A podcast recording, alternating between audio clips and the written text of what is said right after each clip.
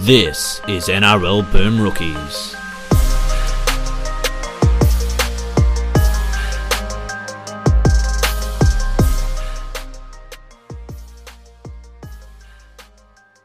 Hello, everyone, and welcome to another episode of NRL Boom Rookies. I am Matt Bungard. Alongside me, as always, Mitch Doyle. Hello.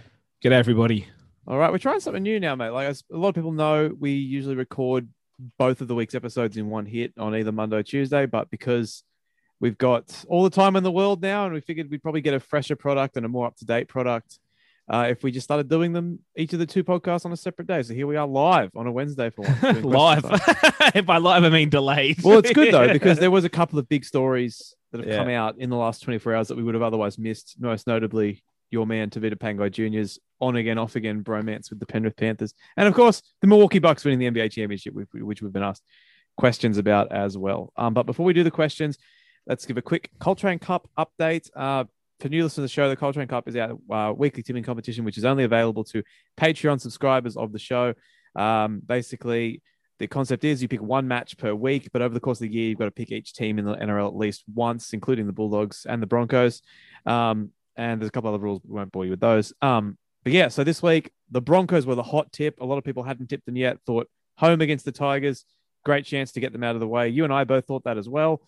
They were by a wide margin the most tipped team this week, and um, carnage towards the top of the leaderboard with a bunch of high ranking people picking Brisbane. yeah, I um again we made the the rule that we're not changing our tips.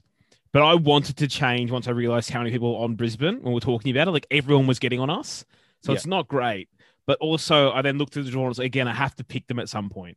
I have to. And then it, you know, maybe it's against the Cowboys in a couple of weeks, or maybe it was against the Warriors or Sharks. But I'm not at, at that confident still in those ones. So I just did it. They probably should have won. They didn't. But Matt Duggan, shout out for the great Zag tip who had to the tip the Tigers. Tigers and Yeah. took that and got the away tip. Yeah. And that's part of the beautiful strategy of this game. You would have known listening to the show that a lot of people were going to go the Broncos. We know that we both declared that we were. Yeah. So now there's a lot of people near the top. I think the only people near the top who didn't tip Brisbane this week were Jason and Nick Campton, who are now both equal first um, again. So yeah, it's all hot nut. yeah. and Jay, uh, well, Jason nearly lost as well, tipping Souths. Like Jesus Christ. a funny one to almost lose on. But Yeah. yeah, it's for me. And you were playing defense essentially, so I'm not trying to win it. I'm just trying to play defense. We should really stop picking the same fucking teams then. We should. I mean, at this point, yeah. I think at one point we were trying to win it, and now it's like, no, I'm playing. We're playing defense. Yeah. And you've slid a bit further down now, haven't you? But it's Well- all right. It's, we're still. People have saved some crap tips yeah. at this point. You never know. That's the beauty of it. You just be, uh, and so this week I was taking the Gold Coast Titans. It's an away tip at home against a half strength Dragons team. Seems like the logical time to do it. you have to do it at some point, right? And the chips have fallen for people who held on to the Titans tip. I, I used them early and you and got it out of the way, and you got it done, which is good. But uh, yeah, the chips are in place. I know no Fogarty, but they're at home, as you said, at home away. And the Dragons are playing. I mean, Jayden Sullivan, Sullivan's probably an upgrade on Corey Norman now, but it's still not a strong lineup for the Dragons. Yeah, and that's the beauty of this competition. I was sitting pretty, I think, four or five weeks ago, and since then I've lost on the Knights, the Broncos, the Raiders, and now possibly the Titans as well. And that's just the beauty of the Coltrane Cup. That's why it's the best tipping comp around. And remember, if you want to be a part of it next year, you can win grand final tickets and stuff. like- We might have to replace the prize for the winner because I don't think anyone's going to be allowed to go to the grand yeah, final. I But, know. uh, Maybe we buy them their jersey or something. I- yeah, or I'm- they I- can or they can hold it over till next year if they want to. We'll give them the option or something. Yeah, don't know, I, but- I do think we should probably can that idea, considering um, like it's my it's maybe it's played here. Yeah. But well, we'll, we'll- give them we'll we'll give them the option. We'll Yeah, give them the yeah, yeah. option. So anyway, but if you want to be part of that next year, you have to be a member of our Patreon subscription service, Mm. which you can do for as little as two dollars a month. You get uh, access into that competition as well as priority in the Question Time podcast, which you're about to listen to. Uh, access to our Discord server. Uh, merchandise is included in your tiers as well, and some of you, the people at the very top of the Patreon tier system, uh, get a shout out every week. So I may as well get that out of the way. Wait, now. I So- haven't picked yet. Let me pick. I didn't do my Coltrane. I did I'm- such a long spiel just then. I know you did, but I'm tipping the Sharks. By the way, I I don't need to tip them, but I need to tip an away team, and I can't tip the Storm. So Mate, I think the dog. I it. think the dogs might win that. they might, but I have to tip an away team. They're Because- all right. because tip- planned I plan my next Yeah. like so I've planned when I'm picking the other teams right that are shit Yeah. and even though that no one's at home anymore they've fallen on home games. If you get me, you Yes. know? No, no, I Like, feel you. so. So yeah, I just have to tip. Actually, looking at well, you can't tip the storm. No, You've done I, your I, Storm say, tips. I've, I've used three. Otherwise, it Yeah. would 100 percent be the storm I'd be picking right now. Yeah. Okay. that's Fair it. enough. And uh, the doggies might win that. They're doing that annoying thing they do every time at the end of the year and they actually try still. Give up. Do, how does this happen? Anyway, No. all right. Uh, and a quick thank you to Chris Abnell, Dave, Carlo Tyson, Rocky and Rafi, Stu, Wayne Ritchie, Alex Giacomi, Anthony Anger, Ben Wallace, Big Chief 69, Blame Blake Murdy, Blame Hard, Butsy, Cam Beswick, Chris Slade, CTO, Dan Cullinane, Doc Hogg, an anonymous backer, Frankie, Harvey G, Jace G, James K, Jason, Jez, Joe Cordy, Joel Wrigley, Josh Brandon, Josh Tomer 98, Lachlan Hancock, Leon, Little Cloud X. I think that's a new one. Thank you, Little Cloud X. Mads, Matt Coleman, Matthew Duggan, Maddie McPhee, Michael Murray, Morgan Watkins. My ding dong is hard and I am sad. Never trendy. Party keg. Razor, Reese Brown, Rowan Edwards, Roxanne Clark, Seymour Butts, Simo, Stephen Hickey, Schwarzy, Ty, the not so mature age student, Thor Laycock, Tom Hardy, Turbos Heroes, and Warwick Ahern. Thank you so much for your continued support. Uh, and to everyone in the lower tiers and to everyone who just listens as well. Thank you. Uh, Mitch, Camp and I were discussing yesterday that um, Doc Hogg is, is really, he, he's, he started the year on fire as Did the he? funniest name on this list, but we've got Party Keg, Yes. Big Chief 69, My Ding Dong is Hard and I am sad. Yeah, It- it's a hot field faded. now. It is. And uh, Little Cloud X probably has a mixtape. I'm not saying one of the best names, but that is definitely, they've got a mixtape. He's got a. SoundCloud somewhere. definitely. It's kicking around. I'm going to Google it now. Little Cloud X. This is a Little Cloud X, if you want us to play your SoundCloud at the end of the episodes, just uh, hit us up. No, I can't find any. Look, oh, there I'm is sure a, it exists. there is a little. No, there's a Little Cloud rapper, and Little Cloud X was Little Cloud cross someone Oh. else. Ah, okay. All right. So Well, surely there's a rapper called Little Cloud X. we'll, we'll work it out later. Yeah, we will. All right. And without any further ado, let's get into the questions. Are you serious? Yeah. You're gonna hammer me with questions. Okay, question time over on patreon.com forward slash NRL boom rookies. First question Rowan Edwards. Which events would feature in a rugby league decathlon and who'd be the favorite to win gold? Well, if you remember, they used to do the props pentathlon on um was it Matty Jo- one of the NRL shows on Fox. I can't remember which one, but they used to do the Yeah. props pentathlon. They had to throw a cutout ball, kick a 40-20, a sideline conversion. Can't someone else will remember the rest, but I think maybe they had to catch a bomb or something. Um, but and there was a fifth thing, but Yeah, they so, used to yeah, do that. uh, drop goal, Yep. sideline conversion, 40 Yep. 20, chip and chase, Yep. and then pass left and right. Is that it? Yeah. Yeah, that's it. Do you remember Uh, that or did you just look that up? I looked that up. Oh, okay, good. I was like, fuck, why do you know that? But anyway, No, all right. So let's I, say I, I, I would never have guessed um, the chip and chase. no, even though I re- now, but the moment I read it, I remembered Yeah. him. But All right. So if we if we were doing the decathlon here, so obviously feel obviously drop goal side like conversion is two. Mhm. I think that's no brainer. Um, pass the ball through the hole, yeah, in both ways, both directions. both both ways. That's four. Yeah. Um, Uh, 40 20 probably makes it, although we've got two kicking cat challenges in there. catching a bomb. Catching a bomb, offloading.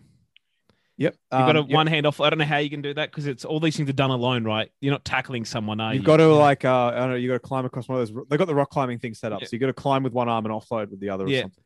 And uh, you'll do that classic drill. It was always the worst drill at training forever. It was when you had the for the five or six tackle uh, bags lined up. Oh, yeah, yeah, yeah. and you go up, hit it, and go back. You're doing a set of six. You're doing one of those, the tackle Yeah. bags in a row to show you up and back, and you can That's tackle. seven. Seven. Seven. Uh, Um, jiu-jitsu because the game's been ruled by Yeah, the wrestle. course, You've got to course. choke someone out. Yep. And the fastest choke out, that's that's number one. Yeah. Okay, I like that. Um, sure. Uh, it's a hundred meter sprint, but it ends with a swan dive underneath the posts with the ball, Perfect. ball in hand the whole time. I like that. I like Nathan that Merritt would not finish. Uh, it's nine and um, yeah, what's one more? What's, what's oh, post game interview. oh, that's perfect. Yep. Halftime and post You game. have to That's get one through event. a thirty second interview without using a cliche. Yeah. they're, It's over. Yeah. I mean, people will last about four seconds. Hmm. Uh, that's good. They like it. Let's let's get that. Let's get send that one into someone. And right. Put it on TV. Get get Juan Antonio Samaranch on the blower. He's definitely not the IOC president Yeah. anymore. Dick So, Pound, get him involved. it's a good mix of events too, because I I can name the example if we did it. I think it has to be again weight classes. You know, you've got to weight class it.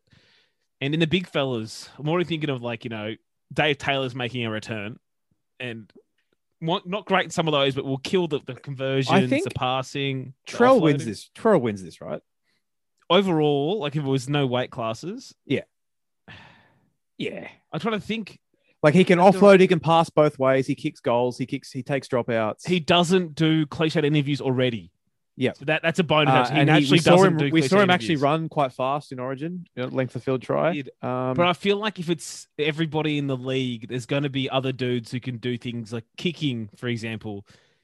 You know, depending when that happens in the event. Joey Manu, like, But I said there's probably halves out there yeah, who can kick. Who like my mate uh, J- Jamayne Isaako, bottler in general, probably go all right in this event. can he pass example. both sides? Have seen him pass really well one way. You're right. The other side, I don't know. Oh, that's what I think. That's what sets Trell apart here. I 'cause he think so. passes on both sides of the right, Yeah, yeah.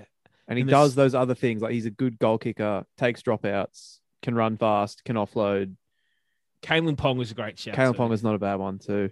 Um, The f- yeah, because the, the tackling isn't only that's only six like- tackles. That's not a lot of fitness for them. the kid's not getting through the tackles or the offload. Yeah, He, uh, he's fallen down the wayside there. Um, yeah. I think Latrell's a very good shout. If there was one more physical contest, we should probably replace my dumb wrestling one with something that's more physical. But yeah, anyway, that's I think that's that's a great question. I think we've we've got a good oh, answer there off too. to a flyer. Good work, Rowan. Yeah. Cam Beswick. Have you ever have either of you ever been so angry with someone you've wrestled them to the ground? Yes, once. Like Yes. in like school, like when we were little kids. Um, I brought my Game Boy to school and I let my friend play it at lunchtime, and he saved over my game on Pokemon and started a new game. He, I'm, I'm assuming he's dead now and he's Yeah. buried somewhere. Yeah, never friendship was never really the same. Yeah, I um. Well, I was going to mention for you. There's obviously a famous time you were wrestled to the ground. That's not really what happened. That's not the fine. question. No. Uh, no, I did have a time at high school. Um, I can't remember what the guy did, but it was like a new guy to the school in year seven or year eight, and he he was like one of those guys. Like you know, there's always bullies right at high schools. There are. And um, but he was one of those guys who had the balls to be like bully like day one at a new school. Like it. And I think he didn't understand that despite me being a big fella, like I was in the rugby team, you know, whatever, I wasn't a loser. and yeah, I gave him like a spine buster onto a set of stairs that on like his second day at the school. It was So- great. How did he take that? Not well. Not well, but it was like concrete stairs in front of our science area. But that's it. He just came. I can't remember what he said to me, but I just fuck like whatever. I just dealt with it, and that was it. It was over, and never got picked on again by him. But Yeah. That reminds me of that viral clip of the large boy throwing the small boy. Remember that one that was on a current affair? well, yeah, I wasn't giant like that. Like I was. no, but that play, video like, is just the great Yeah. one of the great videos of all time. mate, you gotta you gotta be eyes up bullying, mate. You gotta scout better than that. You've got to you Yeah. gotta really pick the weak ones out of the group. um, Blake Moretti. Have either of you watched the Wild West Tales of Tiger Town doco? If yes, thoughts. No. I watched it. Did you like it? Uh, so I've got a couple of takes. First thing, it's fantastic for fans to see that stuff, right? I get that. That's great. See behind the scenes a little bit. They didn't get to see, they only saw post match. I don't know what's coming in the rest of it, you know. But I think you're an absolute moron if one hour of that change your perception on anything. If you thought, for example, if you thought Michael Maguire wasn't doing a good job as the West Tigers coach, and came out of that, and your take was actually, he's our man. Everyone else is wrong. He's the best coach. There's something wrong with you because all that video shows you is him getting angry post game and yelling in the box. That ain't coaching. It's just passion, and everyone's passionate. Every coach doesn't want to lose. You didn't see anything. And some of the great uh, coaching box insights were like, you know, grabs the talk walkie talkie. Hey, uh, you guys should tell Jimmy Jimmy the Jet that you know he can win this thing. It's like, oh well, Jimmy was he was standing out there on, on the on, on, on the edge there, and he's like, "Fuck, Matt says I can, I can win this thing." All I saw was a screenshot of Justin Pascoe. And look, I'm not like a, Yeah, I don't shame people for their appearance, but mate, just put a suit on for the purposes of this documentary where you're the CEO of a rugby league. yeah, and then he went up to um the Tigers game was Pierce's three hundredth, and I don't know why I left it in there. They were left this weird party in like. We ran into Wayne Pearce in the stands, and he's like, "Oh yeah," and the conversation is like, "He's asked how's Mitch going?" It's like, this is in the documentary. It's like, but but he was wearing like a Tigers polo as well. Then it's like, dude, you're not on the coaching staff. Dress up. Just put a suit on. Like, like on, just- as you said, nobody actually knows if you dress like that the rest of the day, but dress up. So That's really like, good- to, like wear comfortable clothes all you want. But Yeah. like a documentary about the club that you're the boss of.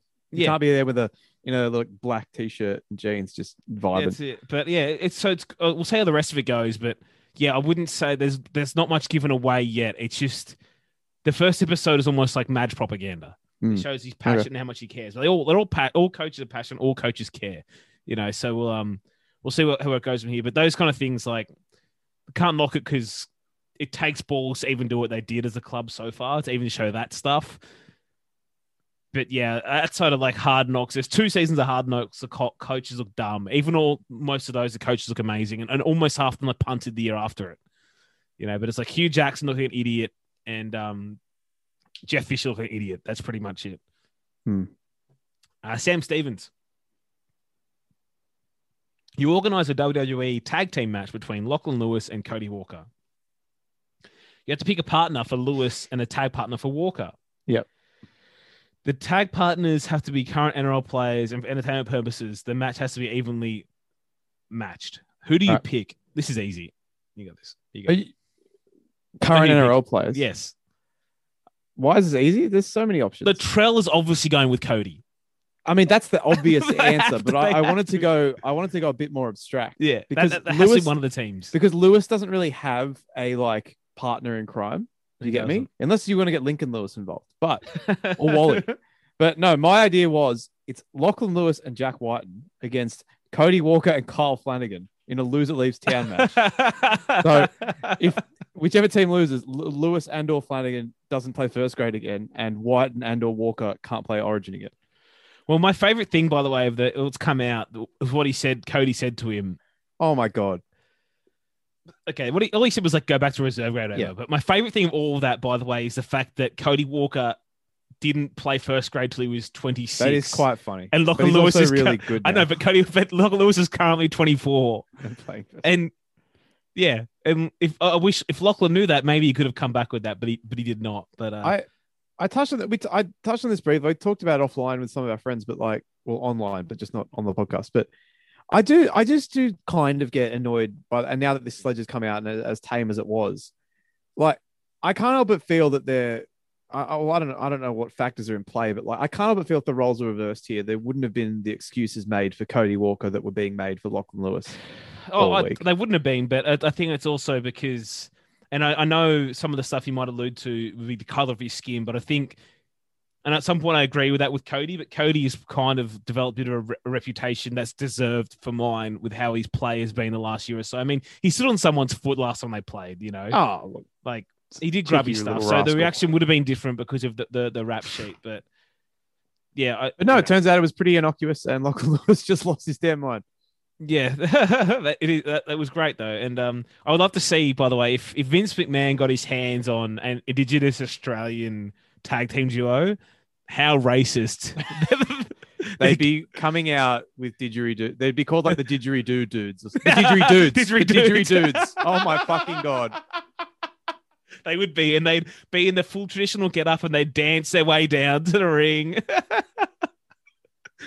Call him up; he's gonna right. love this idea. Uh, we can run this up the flagpole. I'll get Grayson Waller on the phone, and then he can tell Vince. It's all coming Okay, together. look, we know we know Grayson Waller and Daniel Vidot are both white. Yeah. but you, this gimmick, the didgeridudes, it'll play. It'll play. The saddest part is none of that would surprise me if it really happened. No, that, that, that could all happen. It could be lifted right from this podcast, and they've been on TV in six months. I'm like, yeah, that's. They would. They would definitely do that. They were always that twenty years behind the cancellation. That's true.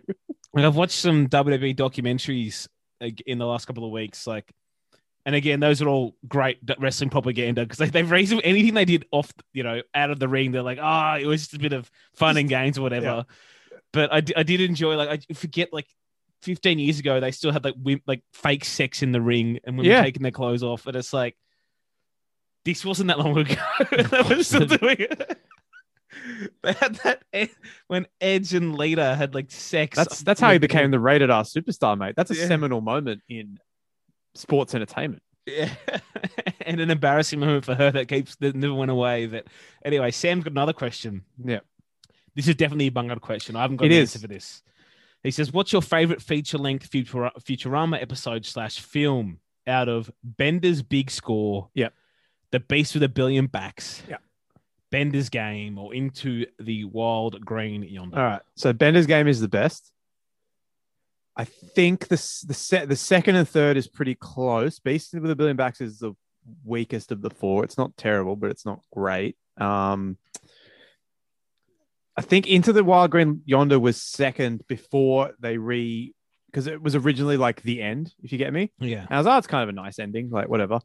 But then they just did, they just made like three more seasons after that, which I guess kind of cheapened that ending a little bit. So I'd knock that one down to three. I'd say Bender's big score second behind Uh, Bender's yeah. game. Bender's Game. I, I have seen Bender's Game. I've probably seen all of these. I just don't remember. You definitely have. Bender's Game's a banging episodes. The. Beast with a Billion Backs is one where David Cross is the alien with a million tentacles. That's and very good as well. Yeah, it is good. They're all good. It's like, but you're asking me to rank them. Oh, that's an offensive IMDb rating. I just searched one of them. Bender's Game seven point three. Yeah, it's weird. Futurama has some weird ones like that, like Future Stock, which is, in my opinion, like one of the five best Futurama episodes of all time, is like 80th on the IMDb list. I don't know. Uh, is one of those shows that it is better now than it got credit for then. 100%. But it's it's it got better years after. We weren't ready for what the show was. No. I mean, I loved it at the time, but probably not. I didn't fully understand it. Yeah. And now it's just like my favorite show. So, speaking of which, did you see that the, the second most recent episode of Rick and Morty got like the lowest rating of any Rick and Morty episode by like two and a half points out of 10 on IMDb? It was like a It- five. It really did suck though. It sucked. It was awful. I mean, it's still a great show, but every there's a stinker every like five episodes now. It's like an absolute Like there was the one where Beth went to like the make believe world with the inbred aliens. Like that one from the, that one kind of sucked. it's it's like they have like you know they get 10 episodes and they've written eight good ones Yeah. and they're like shit we signed a contract for 10 what's in the bin from like season before like season two or whatever what do we not Yeah. what do we use Yeah. and like I ah. It wasn't just great. do it I loved the first loved the first three episodes of the season though. Thought they were great. yeah i'm, I'm kind of glad the um the rick and morty hype died down a little too because that community was ruining Dude, it was up great- there with Star Wars, show. hey. Like in terms of fans ruining things. yeah it was like the sweet and sour sauce thing Oh god. Sorry not sweet and sour sauce what's, what's Szechuan. Szechuan sauce, yeah. Yeah. Kill me. Too soon. Uh, yeah. Luke Sturkenboom. What players have you guys changed your opinion opinion on the most over the years? For example, someone you believe was extremely underrated and now you think is overrated. I don't think either of us has ever been wrong about anything. so that's going to Um, be tough. okay, here's one, and I think everyone's done this one. Isaiah Yeo. He's, in my opinion, he was barely a first grade footballer four years ago. You know, and he's merf, mer- merged like he more, sorry, developed from like an average center to average back rower to one of the best lock forwards in the game. Um, thought he was overrated because people rated him when he was like terrible four or five years ago, but I don't think he's underrated now. But I guess my counterpoint to that would be I never really had any strong opinions on Isaiah. yeah, fair. But he is great now. You're right. Um, I, I remember me- laughing at him, mate. In like two, and when he's like 22, he spoke about playing rep football. I remember seeing an interview and laughing. Ah, I was like, well, oh, yeah, you, rep football for you, mate. I'm trying to think of guys I might have like. I like when when Trell was playing in the centers with Joey Manu and people were talking about like, oh, Joey Manu's the better player. I kind of scoffed and was like, oh, he's all right, but he just looks good because he's playing for the Roosters. Blah blah blah. And I was wrong. He's awesome. He's, and he I don't say I didn't bored think he was year, bad. I didn't think he was bad. I just was like, oh, this guy's all right. I don't see the hype. People saying he's like the best center in the world or anything like that, but he's pretty close now. Yeah, Um, anyone else? there's Uh, definitely plenty. I mean, but it's more the I don't know the. There's been ones I've wrong on, but definitively in one camp that has changed to the other I think camp. since this podcast started, the one we were the most wrong on is probably Tui Lolohea. Yeah. Oh, I'm wrong on Milford as well.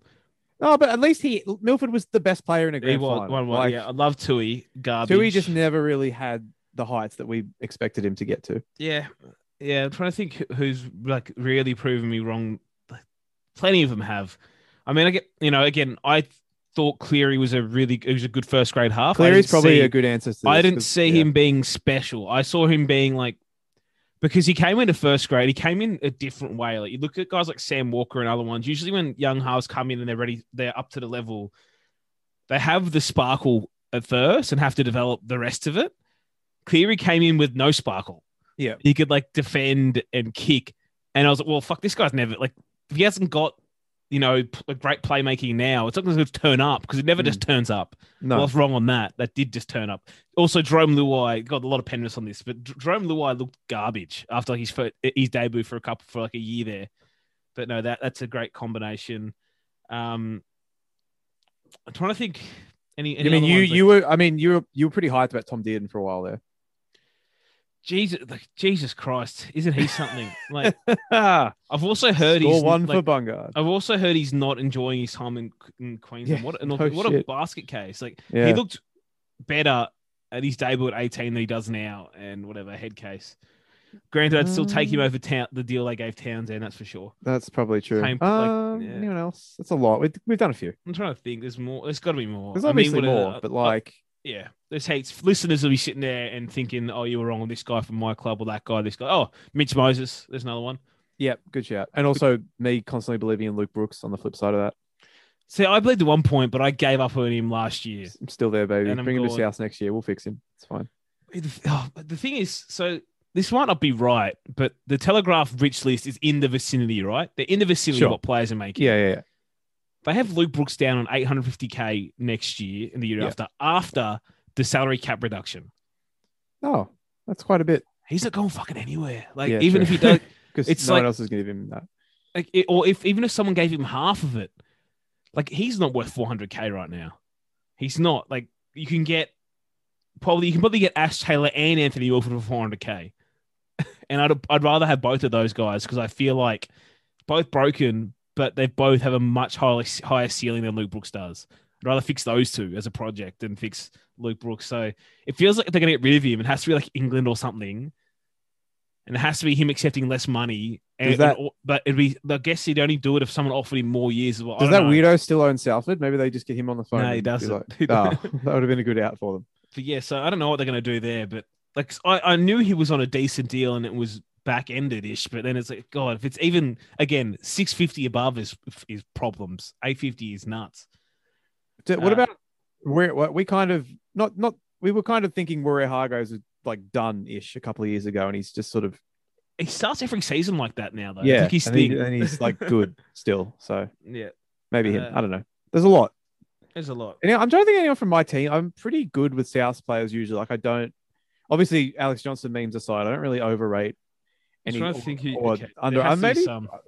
I'm probably a bit, a little bit wrong about Campbell Graham at South actually. Here's one. Cam McInnes we were right on and then wrong on. like that.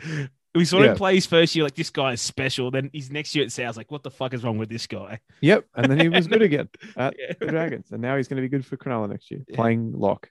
He's playing lock, or is Bray like what's that? I Is Brailey still lock. there, isn't it? Yeah, I think he's playing lock, but yeah, All right, be good. good. for him. Trying to think who have you been wrong on at Souths? Because I'm yeah. Uh, well, I didn't think Campbell Graham was a big loss last year when he got hurt, and I was wrong because it probably cost us the grand final appearance. yeah. Um, Um, you hung on to George Burgess for a long time, but I, I, did. understand why you did that though. it was at one point the best prop in the league. So Yeah, Um, I'm trying to think who else. Nah, it's it's been a while. Daniel Yeah, Guy it's just- sucked his first year there, but of course. but I was I wasn't on I it. I know, I know to say, but it's like yeah, he sucked his first. I'm like, yeah, I blindly defend Alex Johnson playing fullback, but like deep down, I knew, I Yeah, knew. and again, experiments. Everyone's like, oh, a couple more games. Everyone thinks like that, honestly, but no, Yeah. garbage. Uh, next question, Pat Lawrence.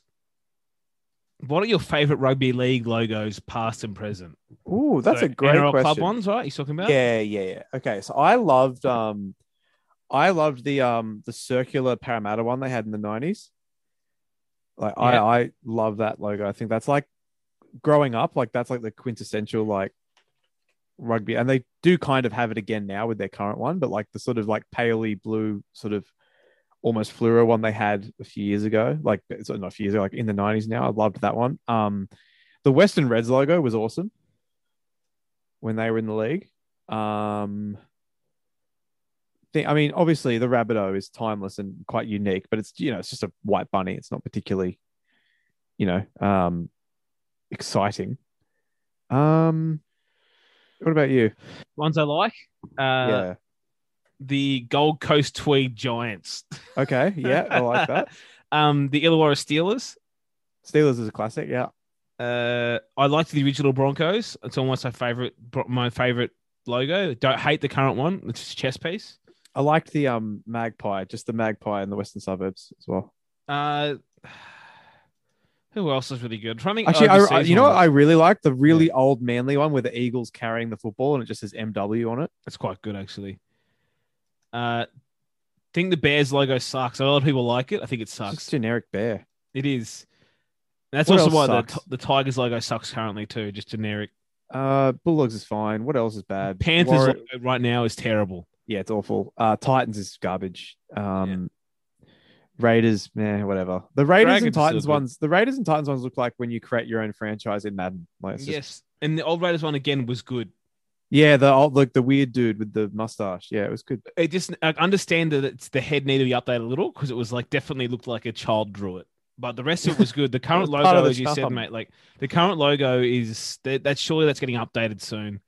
It's such and same with the Tigers, mate. It's such mid two thousands those logos, and and um, the Titans one was outdated before they even launched it. And I, I did kind of like when in the Roosters with the Sydney City Roosters, they had like the cartoon chicken taking The a hit up giant with muscly chicken? The yeah, one. that one was cool. Yeah, Bulldogs still got a good logo. Um, The zombie shark, the old one where the shark just looks like an evil Yeah. zombie shark, is is funny. Manly's logo is still good too, by the way. Like it Yeah. just is. It just uh, uh yeah, South's one of the best. Yeah, I don't know. I mean, the, uh, it's one of those things, mate. In almost all sports, traditional looking logos look better. They just do. And as, I'm trying to think if there's an an, an outlier. Oh well, look, I know this might it- be where's a modern logo that I like? the the the Newtown Jets one kind of sucks, right? Because it's just the New York Jets just completely ripped It's off. terrible. Yeah, I'm trying to think if there's like so. What's an ultra? Even other sports, is there an ultra modern logo you think looks good? Oh, um, well, we all remember what what happened when um Leeds tried to change their badge a couple of years ago. Yeah. Oh god, it worst was thing of all time. Uh, I'm trying to think of like NFL ones that I like. I mean, I I'm like the Raven, two. but it's not particularly special. Like the best, the best NFL ones like the old school ones, like just the Chicago Sea and the Dallas Yeah. Star. I mean, the Baltimore Ravens one look good though. Looks good though because it's like the West Tigers one is the same as like a couple of colleges in America, right? Yeah, The Baltimore exactly. Raven Raven is the Baltimore Raven Raven. You know, Of all the new ones, I think maybe the Buccaneers is probably the best one. It's kind of cool. The Yeah. flag with the pirate on it. Yeah, I was a big fan of the Bucks whole thing Yeah. in general until old mate got there. But Nah, the flag, Tampa the Tom, flag, I'm all about it. the flag with the Did sword. you not hear as his well. joke yesterday? He made a joke What about was Trump it? losing the election. It was great. I'm sure he did. He's a great PR man. Yeah, his PR He's- team's fantastic. It's well, it's worked on me. So It has. Um, you're trying to think other rugby league ones. Is there other countries? No, Super League ones are all kind of generic to me as well. So Um, I wouldn't know. Oh, it was I remember Catalan Dragon having a pretty good one a few years ago. Yeah, I'm trying to think who else has got a good one in English rugby league. Leeds Rhinos. Do you reckon? No, Like, no, like just a rhino, as we know. Uh, but like Rhino is kind of unique. Like I can't. it is. There aren't any others. That's why the Rabbitoh is cool. Like there just aren't any other teams that have that animal. Yeah. Whereas Uh, like oh Giants, Tigers. It's like great. There's a million of them. but the Catalan one's all right, but it has like all this writing around the outside that just doesn't need to be there. Yeah, fair. Wasn't the London Broncos one just the Broncos one, just with London on it? yes. Oh, originally? Oh, Gold Coast Chargers was a great one too, by the oh, way. Oh yeah, it was. Okay, I mean, yeah. And okay, what do you think of the Storm logo? it's all right. I like the old one more as well because again, the new one is just like, I mean, again, being unique's great, but I liked the old one with the cloud and the guy with his arm and The whatever. guy you with know? the lightning bolt. Yeah, yeah, the guy on lightning bolt's still there now, but it's just like one arm. I like the old one Yeah. where he looked like he was about to throw something down. yeah. If. I can have a go. Yeah, the dig your, your cat, mate. Run it straight, throw it straight. Yeah. And then the new one, yeah, it's a bit soft for me. But oh well. Anyway, uh, let's go next question. Visuals, after Yeah. all. Josh Brandon. Yeah. Given that it was clearly South roster management led to Adam Reynolds taking a deal to move to Brisbane against his better wishes, do you expect Bunny fans will still boo him when he comes to town in Broncos colours in 2022? Well, first of all, bold to assume that Australia will have crowds at sport in 2022. Um, but or secondly, even exist. yeah, um, no, I can't imagine a world where South fans boo Adam Reynolds. No, neither. We should have spoken about this one earlier. We did. We're going. We didn't. Pangai as well. He's he might get booed. Yeah. He might get booed. Do you play them again before the end of the year? No, we play Penrith this weekend, but Oh, he's so suspended gonna this be- weekend. Yeah, Pangai suspended. Yeah, Oh. that's it. I mean, that whole thing, mate. Mate, we might as well talk about it now. Yeah, let's do it. So I'm I'm not hurt because I knew the breakup was coming. It was coming. It was coming all year. Obviously, it was coming. Sucks he's gone, whatever. But uh, how do you feel about? I don't care about the Bulldogs move. How do you feel about the Panthers one? What's happened right now? Obviously, this year the the deadline's been extended. Yeah. So here's the thing, right? Wick, you and I and anyone else that watches American sport is kind of desensitized to this stuff because it happens all the time, but it just doesn't happen in rugby league. And the fact that and the way that this is happening, and like already, already there's realistically only two teams that can win the comp. Mm-hmm. Kind of doesn't. It's there's a little bit of a bad taste in your mouth just purely because a, as you said, they extended the deadline, and b, we don't see this in Australian sport very much. The last time it happened, and again, it, I haven't. Someone out there will know, but, you know, but I haven't thought of one that was in NRL that went from NRL to NRL club this late. The only two examples I can think of, Sonny Bill, obviously last year, and Mark Gasnier back from French rugby. And that one was a rort, and everyone was mad about that one later down the track when we found out down the track. We didn't get it really reported at the time, but it was like 50 grand for that year, heavily back-ended deal, but he retired out of it. So he didn't they never paid that money at that time. And the Gasnier kind of thing kind of shaped how this stuff happens now. Like the valuations, for example, like Pangai couldn't play for the Panthers for free.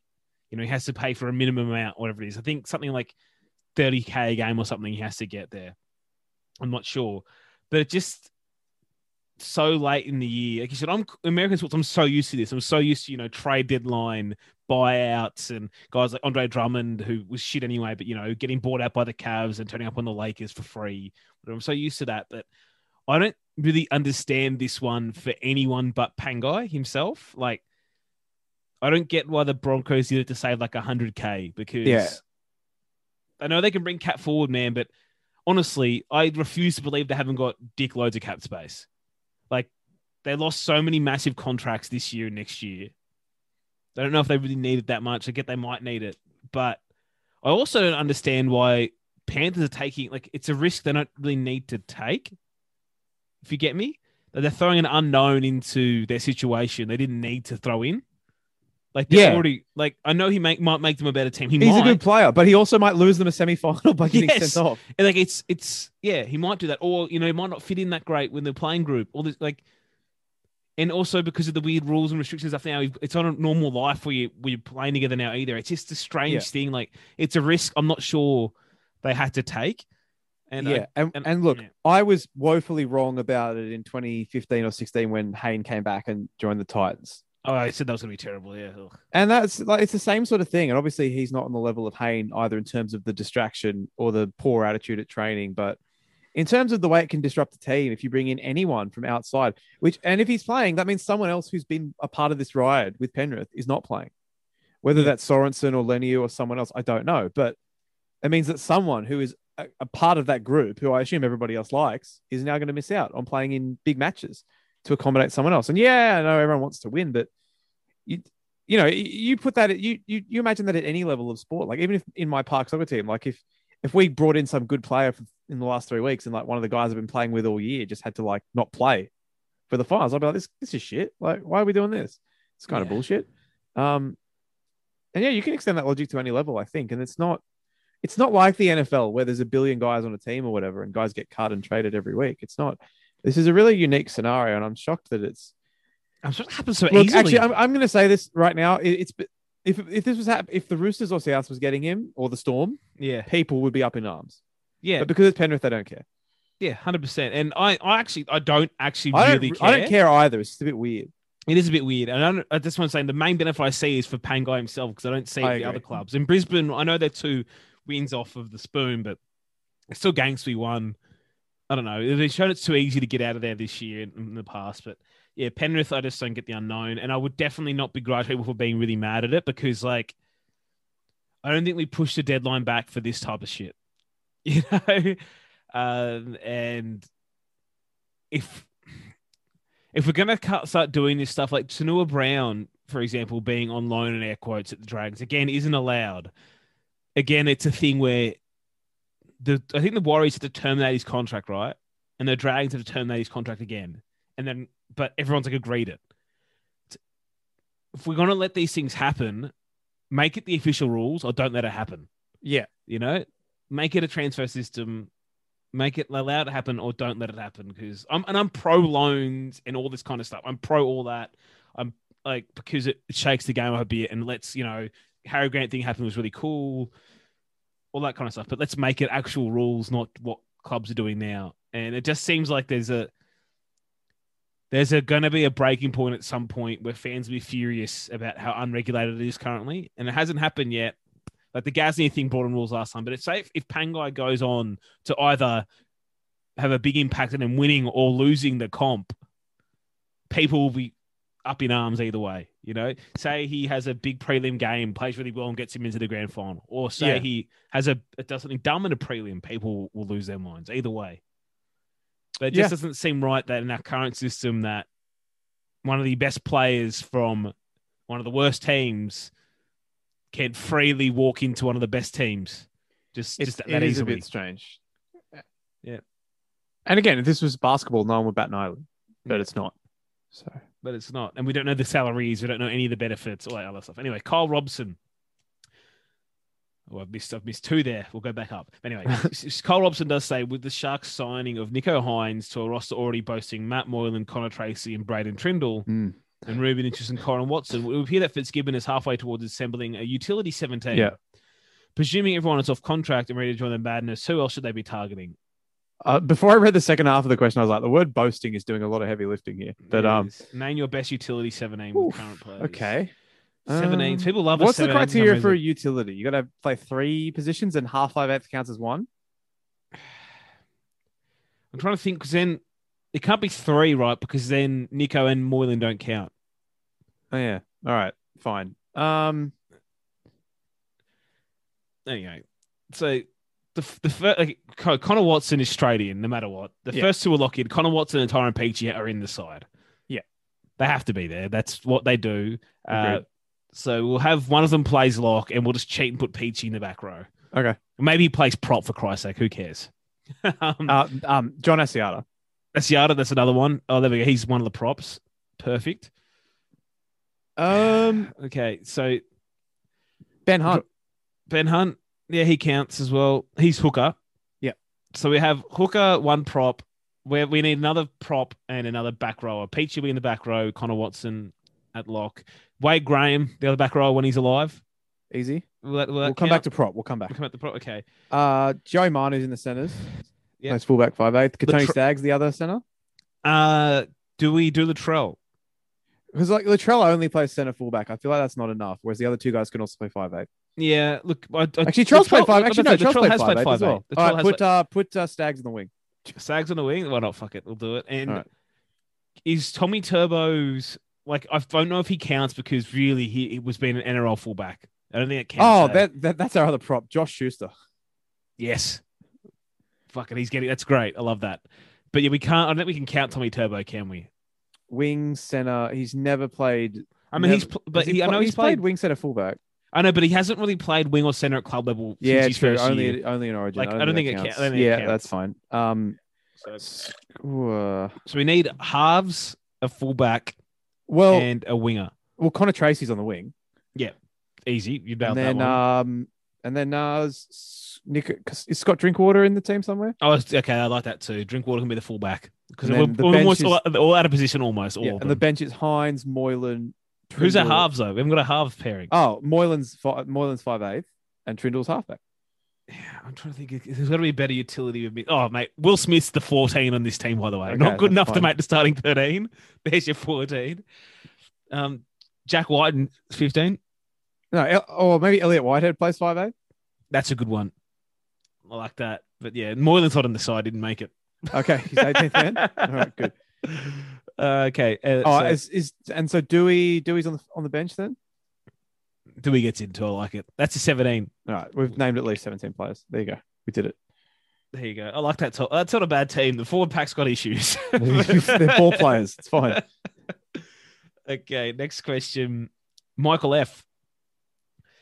If the NRL introduced draft picks and a proper trading system, which coach would be the Bill O'Brien equivalent and trade the farm for nothing in return? Who could be the best at getting bet? Uh, Obviously, Nathan Value. Brown. yes. Oh, I mean, Nathan Brown. I'm trying to think who else could fall for that. It's got to be pressure on their seat as well. I think Nathan Brown's a good one. I think Anthony Griffin would do it for an old Bronco. like Possibly, yep. easy. Um, who'd be the best at getting value? I mean, one of the best things, and it's an easy answer, but I would call the Storm the Patriots of the NRL, not because they always get it right, but because they make a shitload of moves, and the Patriots make heaps of shit moves, and people don't care about them. The Storm sign heaps of players, and no one cares that like uh, Albert Vete doesn't work out or Sand Oil doesn't work out. Whatever, they're the same ones. They're not the best, but they're like in the middle somewhere. You know, on trade and trading. Yeah, it's fair. Uh, who would be the best at getting value? I don't know. It's probably. Would you say it's probably the Roosters? Yeah, it'd have to be. Yeah. Because the Storm have like they have a system, as we said. That's like the same thing with the, the Patriots have a system. The Roosters rotate, like bring people in every year, and they're just good. like they acquired Sam Walker. You know, they brought in the Morris boys when they did. They got Cooper Cronk. They make the good moves. They're the best ones. Mm. Uh, Lil Cloud X. Now the NRL's in a bubble. Which team is going to have a run similar to the bubble Suns? And why is it the Tigers?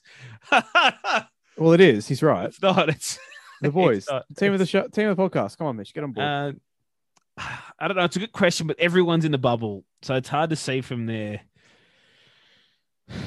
I'm not. It's not the Tigers.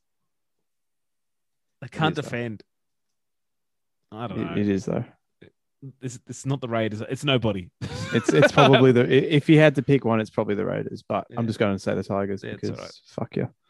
uh, Cam Beswick, Bucks NBA champs. How Hmm. good? It is good, and it was nice to just have a series where I didn't dislike either team. I was just sort of enjoying it. Yeah, same for me, mate. Like I know we've spoke about it before this, and I did say I didn't didn't I was cheering for the Bucks, but it wouldn't have killed me if this if the Suns won. But it felt like I actually had goosebumps after the game today, which doesn't often happen for other teams' championships, you know. But it's been it sounds dumb, but I've, you know, watching the the games as a fan for the last decade or plus, every finals I carried the weight of the Bron legacy with me for no reason, but because everything was a narrative. And the same thing with the Warriors, right? Didn't want the Warriors winning. And even though the Kawhi and Warriors series happened and they took it, the Warriors are still there. Kawhi was still a rental.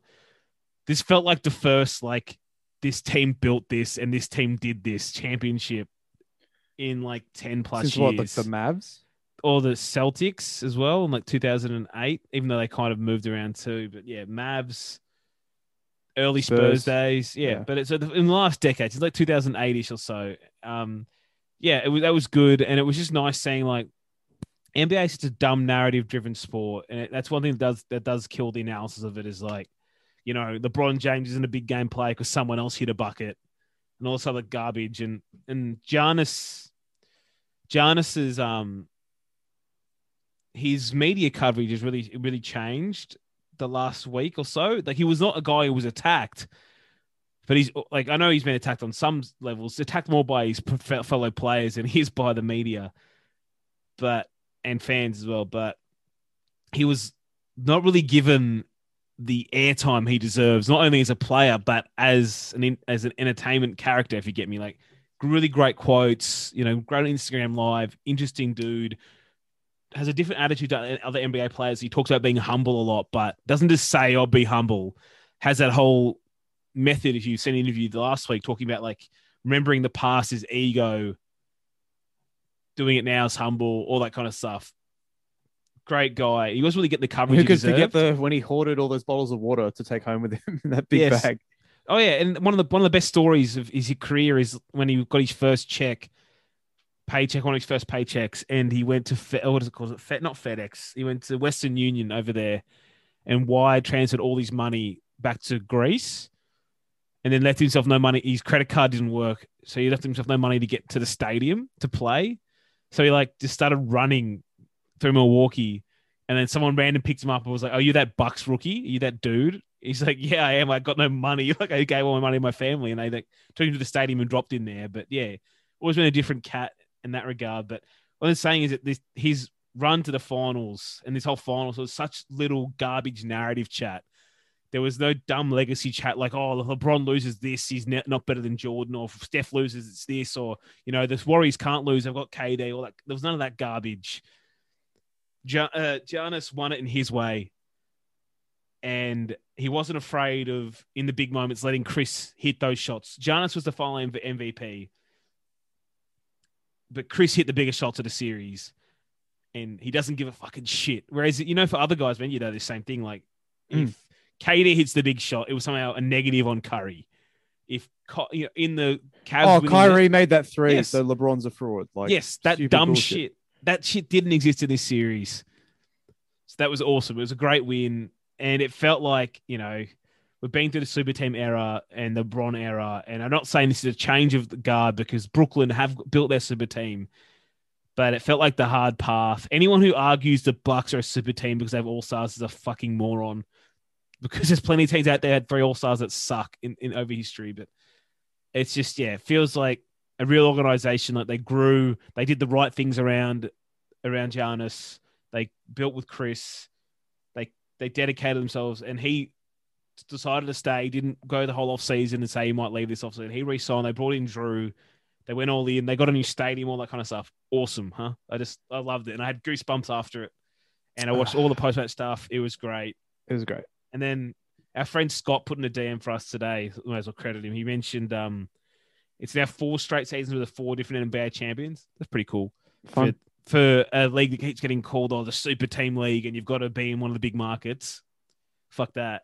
But that last occurred in 2006 to 9 Mhm. But that, that run also included the Lakers, Celtics, Spurs, and Heat. yeah, and also included um the Spurs fourth and the Lakers first of a repeat.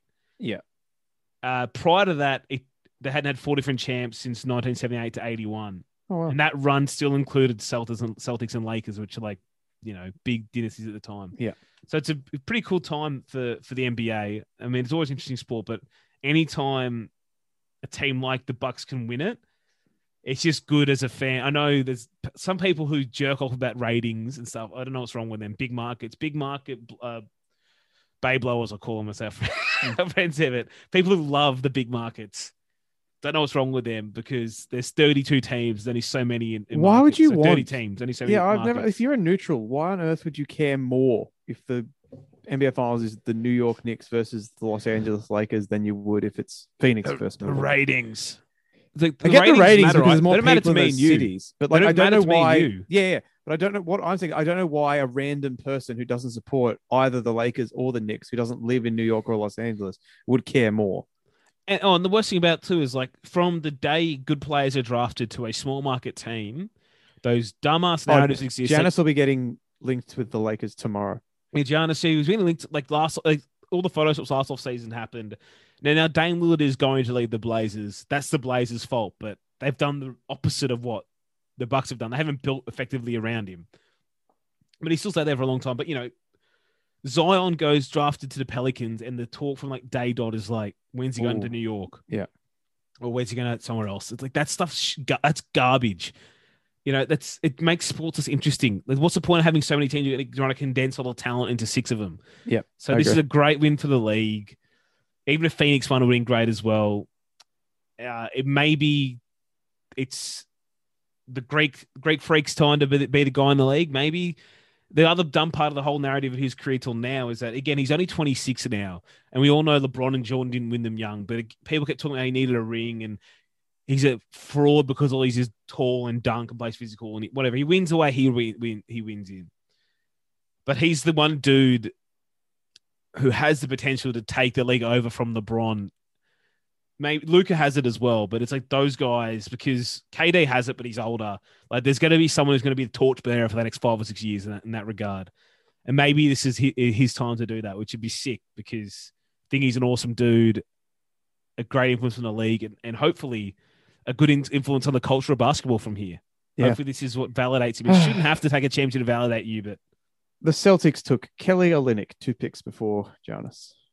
I mean, that's always that's That tough one because they're so close. Yeah, But it's always a tough one people review these drafts and go, "Oh, someone's you know, look at these eighteen players went before that. this was guy." the draft where like the Cavs took Anthony Bennett first, and everyone was like, "What the fuck are you doing?" Yeah.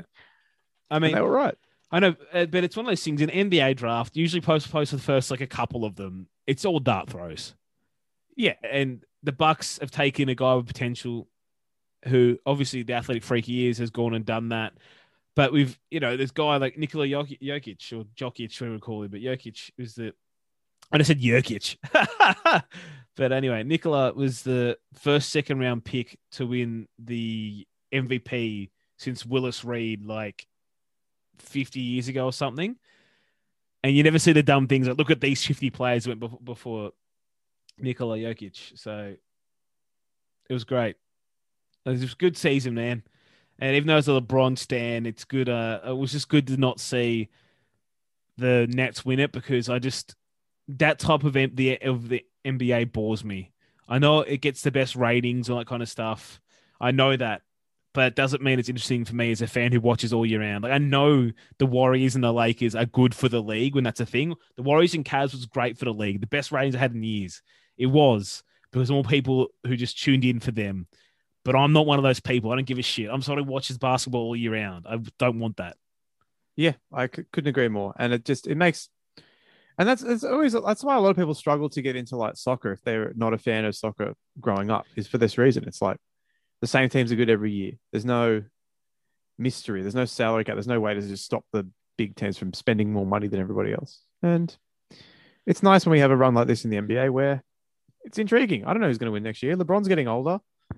The Brooklyn guys can't stay fit. It's Yeah. like who knows? Maybe That's Phoenix it. runs it back. Maybe the Bucks do. Maybe the Clippers. I don't, I don't know. I don't know. And the offseason could be huge because like Chris Paul's probably going to opt out is the word and go get a longer deal for less money. be. But I think the Suns would be fine with that. Do you reckon? I know he was know. really He was pretty good today, two- actually. Yeah, he was really bad the last two games before this, but he, he's definitely put his stamp on that franchise. Yeah. But yeah, it's it's it's good. It's it's going to be interesting again, like what happens this off season, and yeah, just it's a, it's it. Obviously, basketball's an healthy sport. Just fix the goddamn refereeing. I hate being this guy that. It's the biggest gap between the NBA and watching the international basketball now is that like the soft The calls ticky don't exist. fouls. Yep. Yes. Okay. Next question. Last question on Patreon before Discord. Ben Wallace says, at this point, Gus is a meme. Without adding to that meme, what real world value do you think Gus adds to a club that signs him in an administrative role? Do you think he has some skill in setting up pathway systems, or is that stolen valor from other people's work at Penrith? Is he good at lobbying for and securing funding from politicians, or is it photo ops once the work is done? Does he does his spruiking a team and comms give a return on investment? I don't know. I would. I'm not just not privy to those things, mate. Um, I will say, in my opinion, his pathways work at Penrith is overrated because he spent like a bazillion dollars. There's so many people in rugby league who just gave millions and millions of dollars to. They could, yeah, develop a, you know, could just develop a giant catchment and bring in all the juniors. If you don't, if you don't get held accountable for the money spent, and they've trimmed a lot of that back since, you know, it's pretty easy to do that kind of stuff. But the rest of it, man, we don't know about the the lobbying or securing funds. I got no idea you know, I don't, I've no clue. And I do think he has got value for clubs because of the spruiking he mentioned. Like again, like it or not, we all know this. Gus is one of the most powerful people in the in the in the rugby league world. It's just a fact. Him being at a club helps for that reason. He may he might do nothing all year, right? But turn up to two or three meetings with players, or you know, turn up meeting to a new coach you want to talk to something, and that could be all that matters, you know and it doesn't fly forever because obviously Penrith got over it at some point. Don't know what happened at the Warriors and the Bulldogs. If he did act like that, we'll get over it too. But there is value he'd bring. Otherwise, yeah, clubs wouldn't do it. His cachet brings value. If, if you're a Dogs fan, then my concern would be the same as being for all the other ones. He's never committed full time to one of those gigs. He's never actually dropped everything else and committed to it full time. And I just don't believe you can perform at your best ability in that type of role while still being 100% footy host, a pop Gus's podcast, uh, on the calling the games on the weekends, doing calling Origin, all that kind of stuff. I don't think you can be fully active and, and fully skilled in that job because a lot of that job's supposed to be lower level stuff than that. Yeah. Uh, no, I can't argue with any of that. I just don't. Yeah, I have no idea. The Bulldogs have already built some pretty nice foundations for next year. I think they're only a couple of pieces away. So we'll see what happens. Yeah. Okay.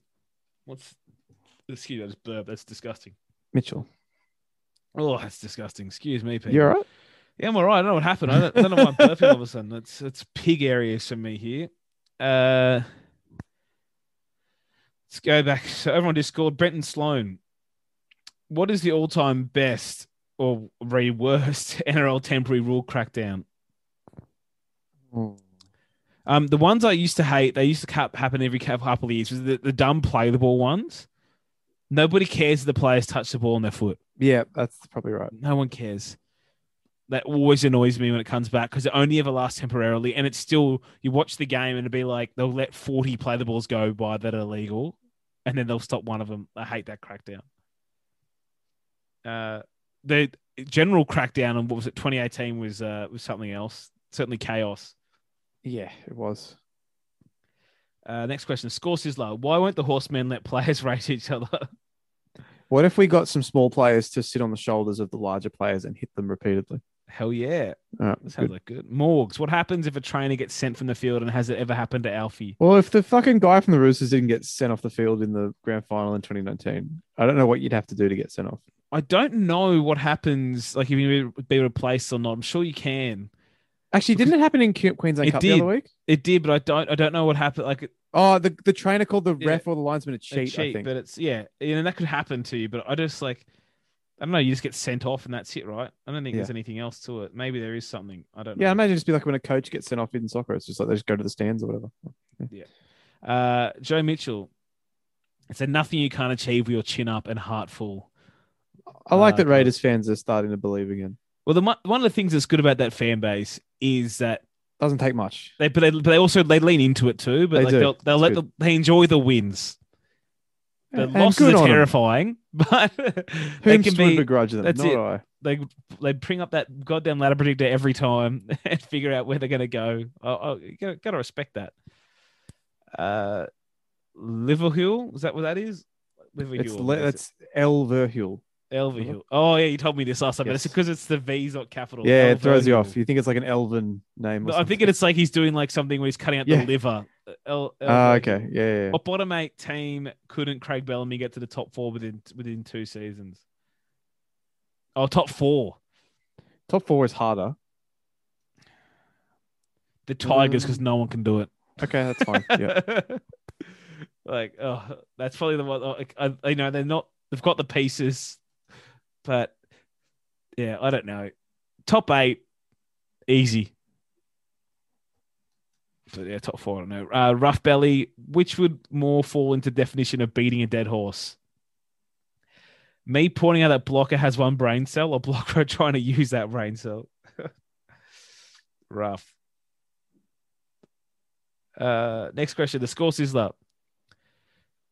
Which individual player has benefited from the 60 game rule change the most? Oh, this is Tyrone Peachey. Easy. Dylan Like- Walker. Uh, well, he has a career still, but Tyrone Peachey was like looking at one of the worst contracts in the league. You're now probably going to re sign and play as a middle. Kodi Nikorima. Mm. Excuse me. I think he benefited from it more last year Yeah. he has Okay. now. Yeah. He do, he also benefited a lot. He's much better half now with the current rule change. Uh, next question.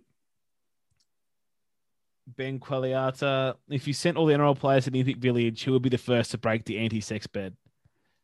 I mean, Fifita probably break it with his body weight instantly. I don't know. Oh wait, is it Jai Arrow?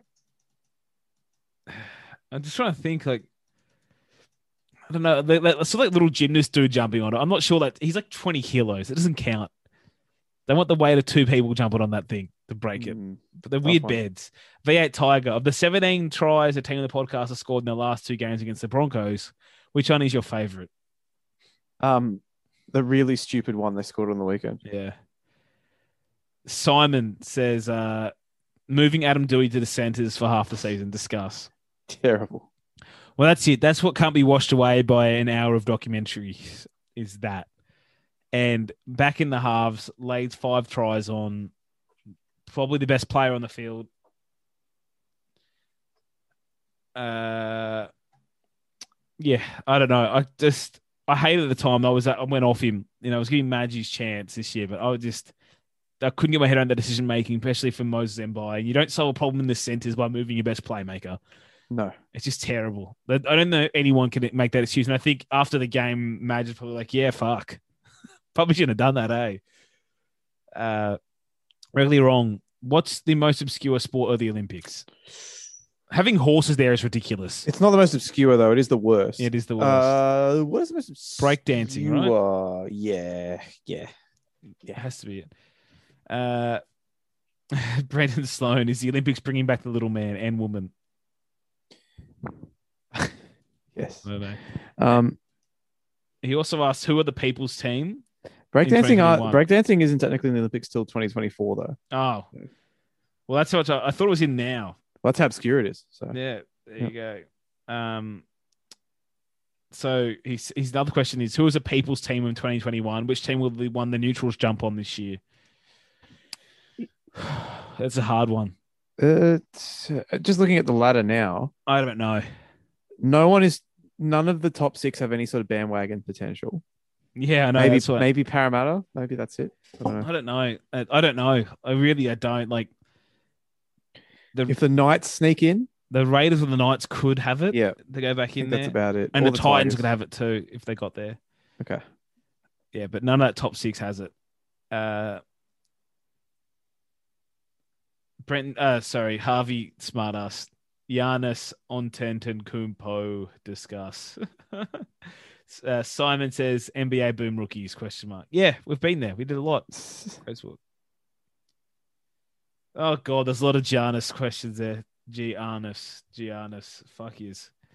Last questions. Colmenos says, "Dear NRL boom rookies, there are too many Olympic sports nowadays. Please let three. I'm right, not a crash- eliminate. I, like so He has- three he's- three by three three on three basketball being there. I didn't even know that was in the Olympics it's sick though. It's until like um I didn't know it was in there until uh Jake, friend of the podcast, the other day was going through dumb Olympic sports, and I was like, wait, three on three basketball is in there. And not only is it in there, America didn't win it last time. What do you mean they didn't win it last time? this Didn't is it? the first time. No, was it in Tokyo? Was it? Oh, this was. I'm sorry. No, not, didn't win the? World Cup. Didn't win the World Cup. Sorry, Oh, okay. That's it. That's the first time. What the hell's it doing in there? Uh, it's dope. I watched the game the other day. It was awesome. Oh, we, we- I'm sure it is dope, but it's um. No, America didn't even qualify. But yes, they did. yeah, They did. You, you have to score. So- It's like you reach 21 points in 10 minutes to win, right? No, America didn't qualify in the men's tournament. There you go. They didn't even qualify. Wow, that's funny. Um, See? am I reading this correctly? You might be. Like, Maybe. yeah. No, hang on. No, they're here. Bad radio from Yeah. us. Uh oh no, there they are. They are playing. Um, no, it's cool. I watched a couple of games the other day, like, and, and it's fun. Um, he's chosen some terrible answers. Why would you not want sport climbing? Sport climbing looks cool. Um, and judo, yeah, fine, whatever. But I- like, I, think it's hilarious that cricket's not in there. Still, Yes. 2020 cricket should be there. um, if I'm getting rid of three, equestrian's the no-brainer, obvious one. Like, shouldn't be in there. It's fucked. Um, Oh, you're right. This website is very hard to read. Yeah. Anyway, uh, so equestrian is the easy. That's that. I think. I, I surely you agree. That's first boot. Get it out of here. Yeah, the the website looks like America aren't in it. Yeah. Anyway, um, Yeah. so equestrian one, golf two. Oh, okay, golf being Olympics is a joke as well. Yeah, golf shouldn't be there. So that's two easy ones, I think. Um, and then yeah, I, I don't know. Is Um, it probably probably sailing? Synchronized swimming. No, that's kind of cool though. They get they get their time in the sun. The reason sailing shouldn't be there is because, like equestrian, it's just Yes. like a thing for rich people to do. Yeah, I agree. Actually, that shouldn't be there. Anyone can jump in a pool and synchronize. Terrible. Uh, yeah, I think syn- synchronized is down there though. It's down the, It's near the I'm, bottom. I'm not going to watch it, but golf, golf, equestrian, sailing for me. Get them out of here. Yeah. So, by the way, so I, I googled then. I was like, "What is the best Olympic sport?" I want to get the reversed answer. What people think's the best. Okay. Found a 538 article, and down the bottom, the worst sports are equestrian, synchronized swimming, golf, rhythmic gymnastics, shooting and sailing, and archery, or whatever Yeah. metric they've done. Um, shooting is also. I'm not going to watch shooting. It's really boring to watch, but at the same time, like they don't have anything else. Let, let, let them go. but the funny thing is, actual gymnastics is like in the top ten. I agree, by the way. The really ones are the dancing around shit, right? Oh yeah, that's garbage. garbage. What's the one Simone Biles does? That one's cool. Yeah, the top the top end of gymnastics is cool. All the Yeah. actual gymnast gym things they do, awesome. Just dancing and then posing, garbage. Get it out. That's fine. Um, European handball's great. Love watching that for two, Yeah. like a few days every four years. Um, Yeah. Oh, any sport. random, any random thing. Like I got really into the modern. Remember the uh, Australian girl modern pentathlon? That was cool. In Rio, we had no idea what was going on, but there was a laser shooting thing involved. Um, By the way, uh, rugby sevens in this is like seventh. And I just Yeah. got people like it. There you yeah, go. it's good. So what they did, You got to did- remember, other countries don't see rugby all year, yeah, the so fun- for them, it's yeah, kind of a novelty. But the funny thing with it, it's so what, how they did it, it's like a win percentage of like they did head to head matchup. Like they, oh, what's better, volleyball or soccer? And you say volleyball, they went that direction.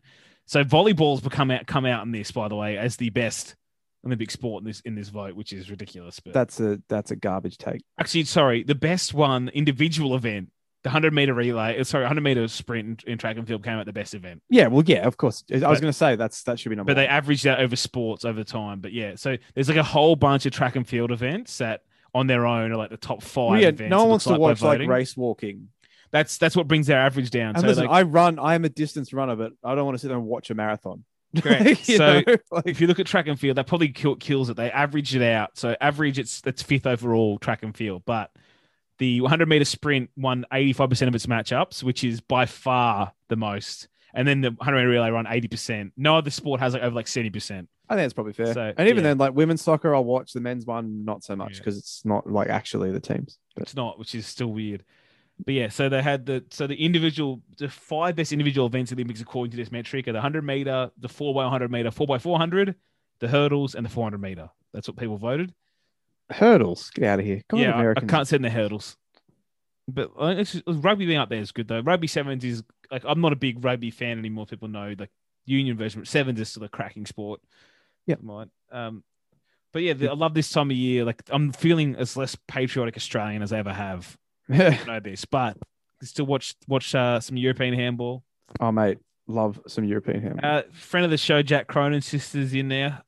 Uh, oh yeah, she is too. That's right. Yeah, so we, for, oh, assuming we're getting the original exclusive for when I want once she uh she wins something a medal. Surely we're getting this exclusive. Well, there. you'd think so.